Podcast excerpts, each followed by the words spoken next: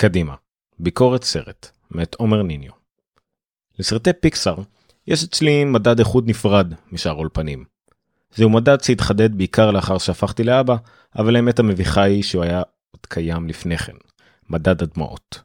זהו מדד בעל שלושה משתנים לא תלויים, תזמון, תדירות וכמות. כלומר, מתי הדמעות מגיעות, כמה פעמים ובאיזו עוצמה. דוגמאות מייצגות, הסרט למעלה, הדמעות הגיעו מוקדם מאוד, רבות מאוד, אבל התרכזו בעיקר בהתחלה. הכל בראש, הדמעות הגיעו לפחות פעמיים.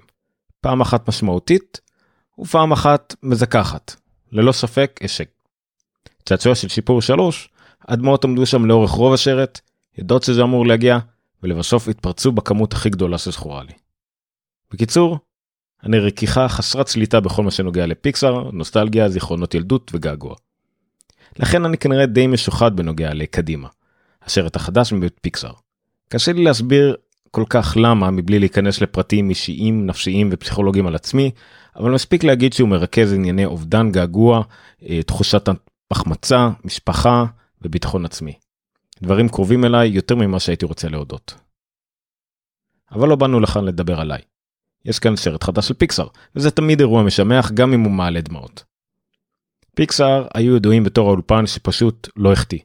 כל סרט היה מעולה, וכל סרט היה למעשה שרט בוגר וכמעט מושלם, שפשוט במקרה היה מיועד לקהל ילדים. זאת בזמן שטעם, סיפק והימם את כל טווחי הגילאים. אך עם השנים, במיוחד לאחר הרכישה על ידי דיסני, אחוזי ההצלחה ירדו ממדהימים למעולים, וכעת הם סביב הממש טובים. שזה לא רע, אבל זה לא פיקסר של פעם. למזלנו, פיקסר של היום עדיין מייצרת סרטים מעולים, ולמרות שמדובר בסרט החורף שלהם, כשהבלוקבאסטרים העיקריים בעיקר יוצרים בקיץ, זה כנראה סרט הילדים הכי טוב שתוכלו לקחת את הילדים שלכם, לפחות עד החופש הגדול. אבל כאן אולי הבעיה.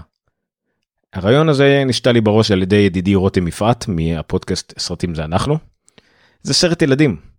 זה לא סרט פיקסאר קלאסי שבו מדובר למעשה בסרט למבוגרים ממנו גם הילדים נהנים. אלא סרט מלא חיצים שמכוונים לילדים, כשלמבוגרים אין הרבה עם מה להזדהות או תחכום קולנועי תסריטאי להתפעם ממנו. בהחלט יכול להיות המקרה בו הילד שבתוך המבוגר יזדהה עם הסרט כמו במקרה שלי, כשהדמות הראשית דומה לנו בצעירותנו או מישהו שהכרנו, והיחשים בין הדמויות מעוררות בנו התמודדות מהעבר. אך מה שבאמת מחבר אותנו לדמויות הוא המסע שלהן, הקשת העלילתית שלהם אם נשתמש במונח תסריטאי. ובקדימה נראה שהמסע הזה, שלם ככל שיהיה, הוא פשוט מדי. אל תטעו, עצם העובדה שיש מסע קוהרנטי ושלם של לפחות דמות אחת בסרט לילדים, זהו הישג למבוטל. ובקדימה אפשר לשפור יותר מדמות אחת כנראה.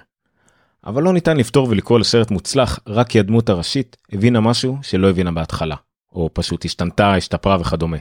את זה אפילו אני הספקתי ללמוד לעשות. הקסם של פיקסאר תמיד היה למשוך את הצופה לתוך המסע. לא לתת לו לנחש ולצפות לסיום הבלתי נמנע.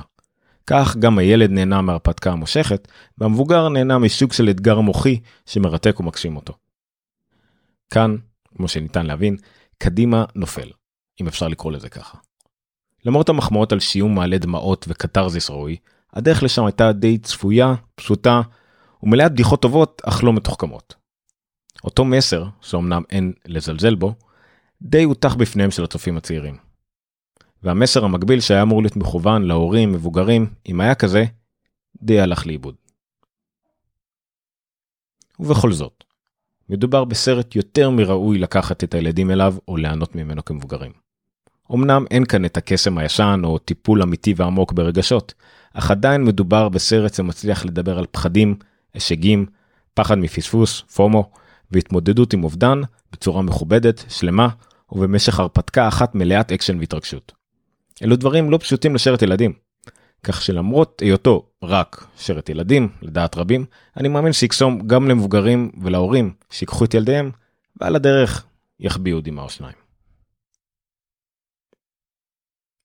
זהו, עד כאן גיקסטר בשידור, שזה למעשה פודקאסט בו אנו מקריאים את כתבות האתר ועמוד הפייסבוק של גיקסטר, וגם בעתיד נעלה אה, פרקים, כתבות, דיונים, שיחות, דברים מעניינים שנוגעים לעולם של גיקסטר, שלאו דווקא תלויים במילה הכתובה. מקווים שנהנתם ואתם מוזמנים למצוא אותנו אה, בגיקסטר בשידור או גיקסטר on air בכל אפליקציית פודקאסטים שמועדפת עליכם וכמובן בעמוד הפייסבוק של גיקסטר.